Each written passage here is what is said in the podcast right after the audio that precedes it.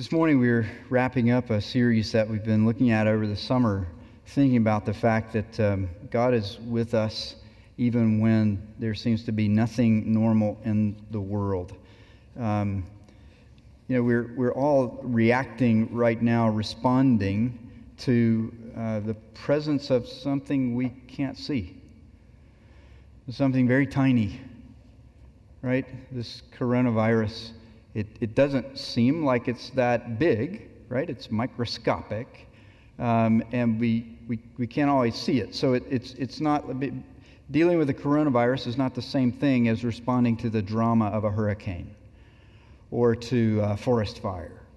You know, there, there are some dangers in the world that are so big in scope and scale and so uh, powerful when you just witness them that you know they're dangerous.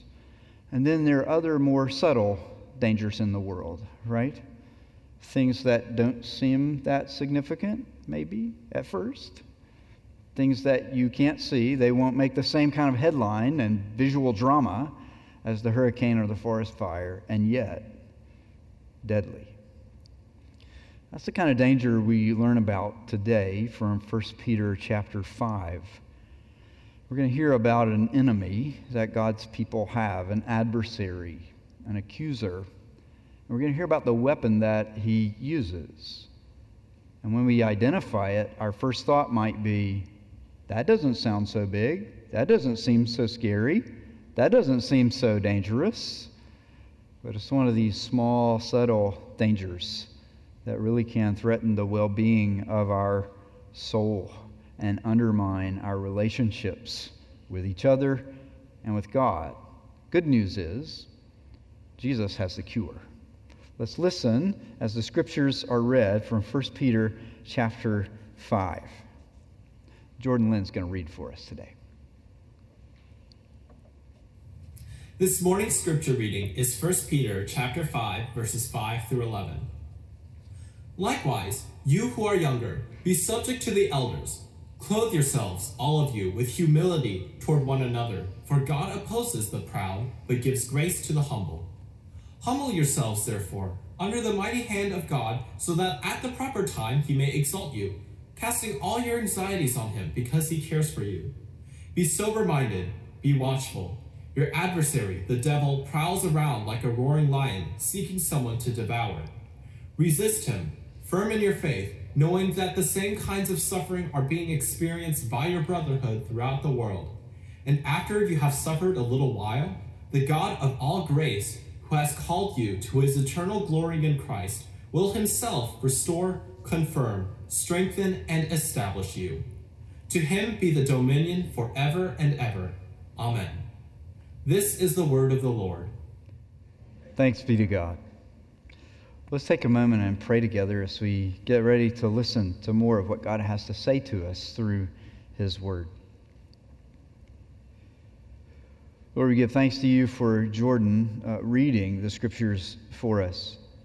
But uh, we've already acknowledged earlier, as we thought about membership in the church, as we thought about baptism, that the outward has to correspond to the inward.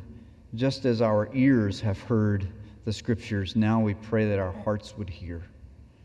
So may we take in and absorb deeply everything that you have to say to us. For some of us, that will be a real challenge because you will say things that we may not want to hear, things that we may not want to agree are true. Would you give us the grace to listen by the power of your Holy Spirit? Change us so that every part of our heart that would resist you today would instead welcome hearing from you. We pray through Jesus. Amen. You heard Peter say we have an enemy, the devil, and he wants to destroy us. This is what 1 Peter chapter 5 verse 8 says. Be sober minded, have your wits about you. We thought about that last week. Be watchful, wake up. Why? Because your adversary, your enemy, the devil, prowls around like a roaring lion, seeking someone to devour. The word could also be translated destroy. Well, how do lions destroy things? Devouring them. We have an enemy, and he wants to destroy us. And there's a part of us that might now start looking for the hurricane or the forest fire, looking for the big, dramatic, flashy visual. This cartoon image of a devil's got a pitchfork and is going to destroy us by poking us. Or this sometimes equally cartoonish idea of a devil who burns people.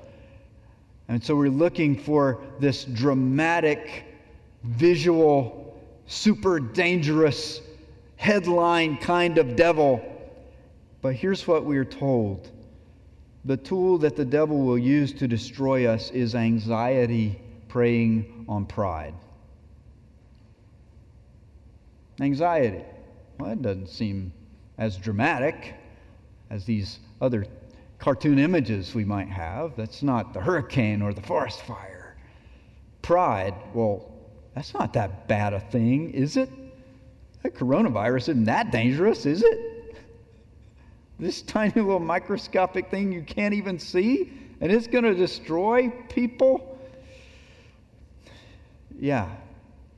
Anxiety, feeding on the fuel of pride, will destroy us. That's not me trying to soften what Scripture says. That's us just listening to what Scripture says. Our, our enemy, the devil, wants to destroy us. And in the context, how do we resist him? Well, what are the tools he's going to use? One is anxiety. And the text tells us about that in verse 7. Humble yourself under God's mighty hand, verse 6 says. How do we do that? Casting all your anxieties on Him because He cares for you. That's the way you can be sober minded and watchful so that your enemy, the devil, won't devour you. Because he's going to use anxiety, feeding on pride, to destroy you. How do we know that pride is an issue? Well, we Look at the text again. It says in verse 5 God opposes the proud, but gives grace to the humble. There's, there's a couple of kinds of opposition going on in the scripture text. God is opposed to the proud. Well, what's the other opposition we see? Your enemy, the devil, wants to destroy you. God is opposed to what the devil stands for. One of the things he stands for is pride. This is quoting from Proverbs chapter 3. So, this is wisdom that God's people have had, both in the Old Testament and here again, as Peter says it in the New. God opposes the proud, he gives grace to the humble.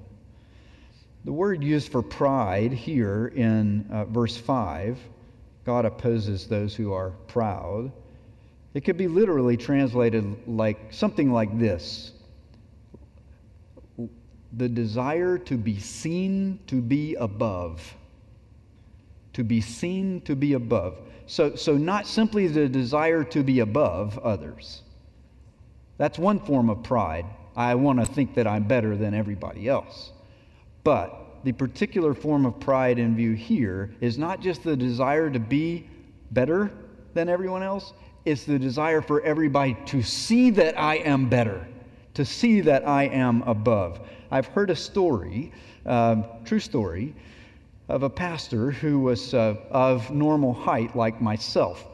And um, you can laugh if you'd like. That was supposed to be a joke. Um, everyone else is awkwardly tall, and uh, some of us are of normal height. Well, this pastor was like myself, of normal height. It was not awkwardly tall, but an assistant pastor came to the church who was about six or eight inches taller.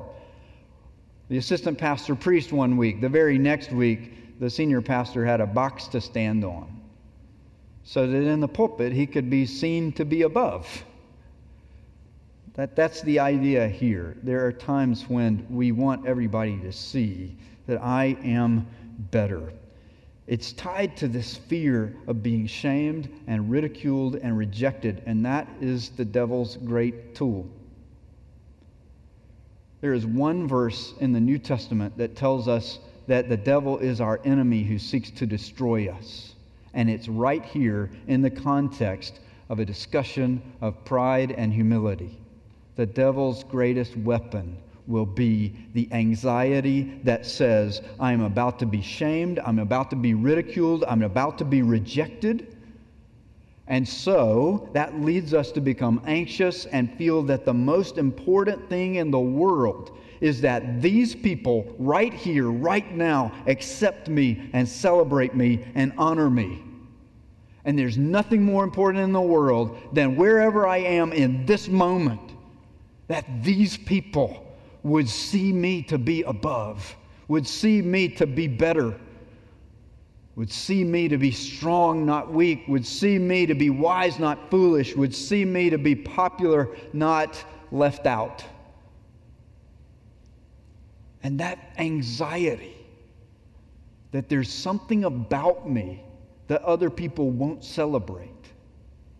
There's something about me that other people will push away and reject. There's something about me that other people would ridicule.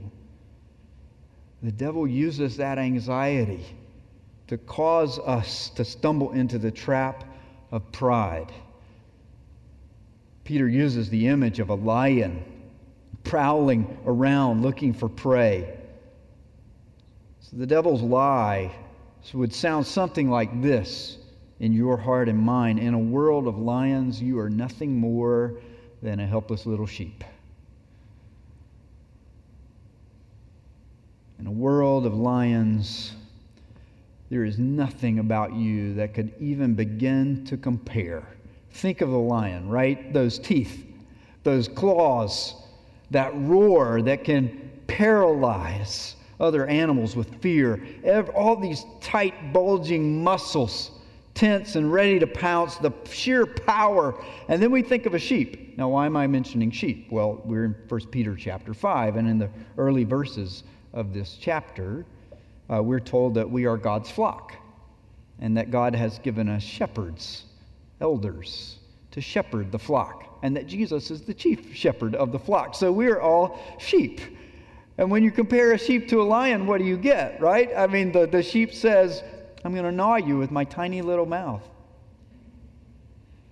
I will tear you apart like I munch this grass. You should tremble in fear because I might rub you with my fuzzy wool. I might shake my tail at you. Sheep's got nothing compared to a lion. So the devil is whispering in our hearts all the time in a world of lions. You're nothing more than a sheep. The people you want to be celebrated by, there's nothing about you that makes them want to celebrate you. The people you want to be honored by, there's nothing that would make them want to honor you. That anxiety gets a, heart, a hold of our hearts, and it makes us want to do whatever it takes to become a lion. Do whatever it takes to get ahead. Do whatever it takes to be seen to be above so that we can win the praise of the lions around us.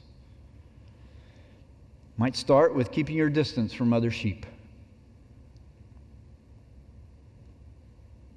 might start with keeping a safe distance from other people who call themselves Christians because you don't really want to be too associated with them because that's a very sheepish thing to do. And if you're trying real hard to be a lion, you keep your distance. It might lead to joining in whenever the lions start to attack another sheep, piling on. It, it might it might come to a point that the chief shepherd, Jesus, starts to call out to you, and you decide, whatever I do, I'm not going to listen to his voice, because that's a dead giveaway that I'm not a lion. If you listen to the voice of a shepherd, you're proving that you're not a lion. And so, if you have this deep seated anxiety that says, I really want other people to celebrate me, I want them to honor me, I want to be seen as successful. I want to be seen as desirable. And you're afraid that that will not happen. You are now ripe to be destroyed by pride. to do whatever it takes to be seen to be above, to win the praise of the lions. And you can see, you can see how our adversary, the devil, doesn't need to poke us with a pitchfork. Doesn't need to burn us with fire. He has a far more subtle and dangerous weapon in his arsenal. It's this fear, this anxiety that makes us ready to fall into the trap of pride. When we face that kind of temptation, what are we called to do? Well, we are called to do the hard work of humbling ourselves. Listen again to what verse 5 says. You who are younger, be subject to the elders. Now, here we're using those terms metaphorically. Peter's been talking about the elders, the leaders of the church, and so everybody who's younger is everybody who's not an elder in the church. Hey, church members, demonstrate the humility of following the leadership of other people, other imperfect people. People so imperfect they needed Jesus to redeem them from their flaws. Can you show the humility of following imperfect leaders and then, verse 5 goes on to say, All of you clothe yourselves with humility toward one another. What does that mean? Well, it means it means in the heat of the moment, something happening in our hearts that says, I think this is a time when I could be seen to be above you if I would just ignore you. If I would just walk by you like you don't exist, that would prove that I'm better than you. And if other people could see me do that, I know it would hurt you badly. But guess what? It would make me a lion. So, this is one of those moments when I could be seen to be above by ignoring you or by saying bad things about you. They might be true things, they might be false things. But if I can say some bad things about you, it will somehow bring you down and bring me up. If I could hurt you in some way, it shows that I've got power over you. It humiliates you, and I steal some of the honor that belongs to you, and I, I get it for myself. Or maybe even I pretend to love you and serve you, but I just do it in a very condescending way. Oh, here, let me help you with that. I once had that problem, now I've overcome it. Too bad for you, but I'm happy to help. All of these temptations, this is a moment where I could do those things. I could show that I am above. I could show that I'm better. But now, I won't. Instead of being seen to be above, I don't mind being seen to be with you. I don't mind if others see me being for you instead of over. I don't mind if others see me being a servant underneath you whose priorities are far less important than yours. That's hard work. But that's the work of humility. And that's what it means to resist the devil, right? Be sober minded, be watchful. Your adversary is prowling around, verse 8 says. Verse 9 says, resist him. Resist him. How do we do that? Well, we're in this context where we've been hearing so much about humility versus pride. We do the hard work of humility in our relationships with each other. We're also called to do the hard work of humility in our relationship with God. Listen again to verse 6. Humble yourselves, therefore, under the mighty hand of God, so that at the proper time he may exalt you Humble yourselves under God's mighty hand. He knows that it hurts to be shamed. He knows that it hurts to be ridiculed. He knows that it hurts to be rejected. How does he know those things? He has experienced them himself. The very first verse of this chapter, Peter says, I am a witness of the sufferings of Christ. We humble ourselves before God by remembering that He is a God who has been shamed, that, that He knows what it is to be ridiculed and rejected, He knows what it is to be part of a suffering people. So Jesus has suffered. Verse 9 says that our brotherhood throughout the world is experiencing suffering. We suffer as those who, who know a God who understands how to experience shame and ridicule and rejection. But there's another part of the story of Jesus, isn't there? Our God wants us to be honored and celebrated and embraced. Wait a minute. I, I, thought, I thought pride wants to be celebrated and honored and embraced. No, no, no. Pride wants to be celebrated, honored, and embraced at the expense of someone else. It is not wrong for us to desire to be celebrated, to be honored, to be affirmed. It is wrong for us to go snatch that for ourselves from others. How do we know this? We, we listen to God. Listen to what he says in verse 6 Humble yourselves under the mighty hand of God, so that at the proper time he may exalt you. How do we know that God wants us to be honored and celebrated and affirmed? Because Jesus has been raised from the dead. We know that God wants to exalt and lift up those who have poured out their lives in suffering because he did that for his son after the crucifixion came resurrection. God wants you to be exalted. He just doesn't want you to exalt yourself. And that's the devil's trap is to say to you that if you're ever going to have any good thing, you got to get it for yourself right here, right now. This is as good as ever going to get. Take the opportunity while you have it. Whereas the story of Jesus says to us, no. Wait. Wait for God to give to you that which is greater than anything you could get for yourself. And where does this all lead?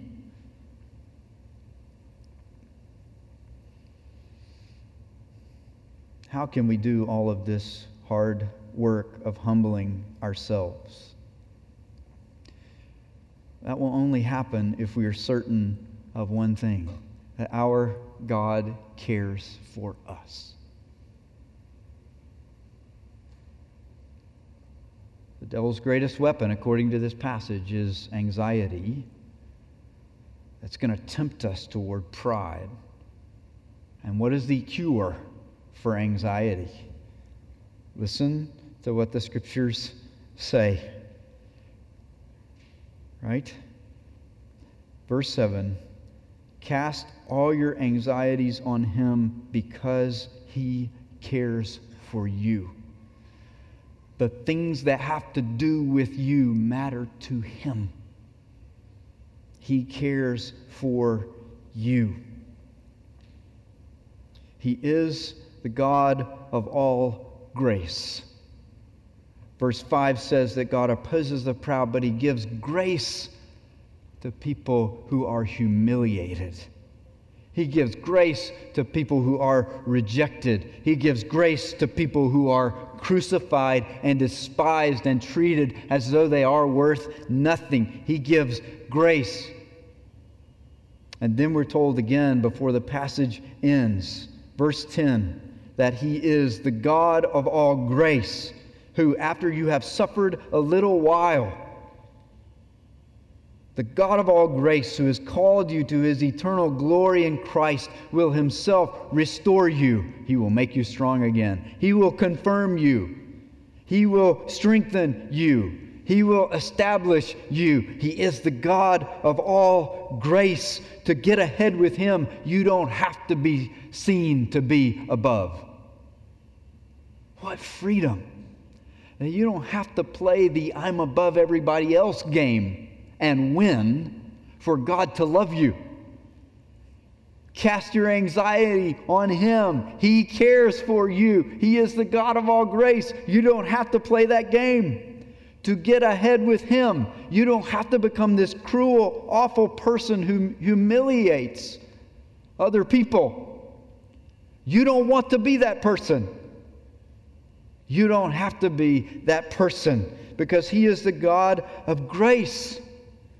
He gives honor to people who don't deserve it. He gives honor to people who have done nothing to earn it. He celebrates people because He loves them, not because there's anything awesome about them that deserves to be celebrated. He is the God of all grace. To get ahead with Him, I don't have to be a lion. I don't have to be constantly comparing my muscles to everybody else's. To say, see, I'm not a sheep, I'm strong. I don't have to be showing how sharp my claws are, that I'm always ready to attack. There can be moments of weakness when I'm just helpless and defenseless, and I say, God, I got nothing. And I'm nobody. Will you give me grace anyway? And his answer will always be because of Jesus, yes. I'm the God of all grace. Imagine the greatest grace, the greatest gift, the greatest kindness and mercy you could ever think of. It's not big enough. It's not enough. He's the God of all grace. All is more than whatever you can imagine. Imagine it. Stretch your imagination as big as it can go. Still not big enough. He's the God of all grace. To get ahead with Him You don't have to be a lion.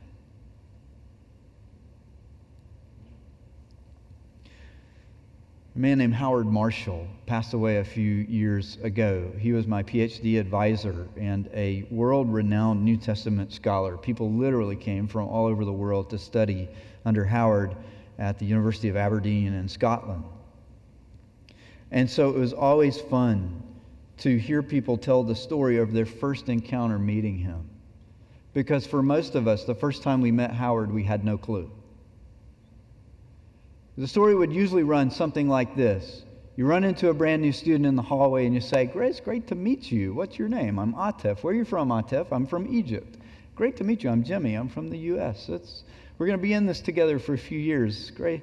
Um, and, and then, you know, maybe Atef would say, um, I'm, I'm looking forward to meeting Professor Marshall. Where would I go to meet him? Uh, well, uh, do you know where to go? Well, someone told me to go to the uh, to the the office and and uh, you know of, of, the New Testament department. Is, is that the right place? Yeah. Well, where'd you find that out? A new student would say, "Well, I bumped into this elderly gentleman out in the uh, courtyard here, and." Um, I looked kind of lost, and so he walked up to me and he said, "Can I help you?" And I said, "Yeah, I'm, I'm wondering you know, where I go to meet my professor. And, uh, well, the office is just through there if you need to go fill out any paperwork. And then you get to drop the bombshell on him and said, that was Howard. Yeah, the, the kind man standing in the courtyard looking for lost students to help them find their way. That was Howard. And then they would almost always say the same thing. That was the Howard? The Howard? Like when people put a the in front of your name, you know you're something, right? that was the Howard? Yeah, but you would never know it from meeting him. He was just Howard the servant who wanted to help people. How could he do that? How, how can someone have a heart that says, I know that all of these people have traveled from around the world just because they've heard of me and they want to study with someone as brilliant as I am. How could you keep from that making you an arrogant, know it all, constantly parading your greatness before other people? How could you just become a servant? And the answer is you got something a lion will never have.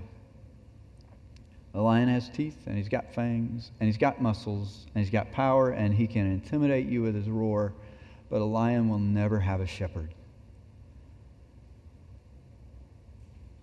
Lions don't travel in flocks tended by a shepherd. A lion travels in a pride. I'm strong. I don't need a leader. I don't need someone to take care of me. We have an enemy, a roaring lion who wants to destroy us, and he will attack us through all kinds of anxiety that will tempt us toward pride. But we have something that a lion will never have. We have a shepherd who cares for us. That is the thing that will change us.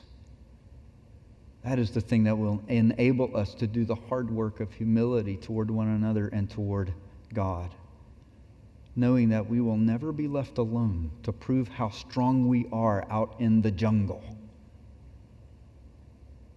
Oh, we will always have a shepherd who has walked with us, suffered for us, and has risen in victory and shares that with us now.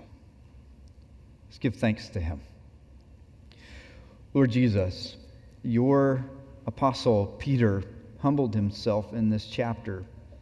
He referred to himself not as an apostle, but just as a fellow elder, just one more shepherd of the flock. And he referred to you as the chief shepherd. Lord Jesus, stay near to us so that we will not become lions seeking to devour other people to prove how strong we are. Make us humble. Make us glad to suffer alongside your people, even if it means shame, even if it means ridicule, even if it means hardship. We want to hear your voice and go where you lead us. Be our shepherd now and forever, we pray. In your name, amen.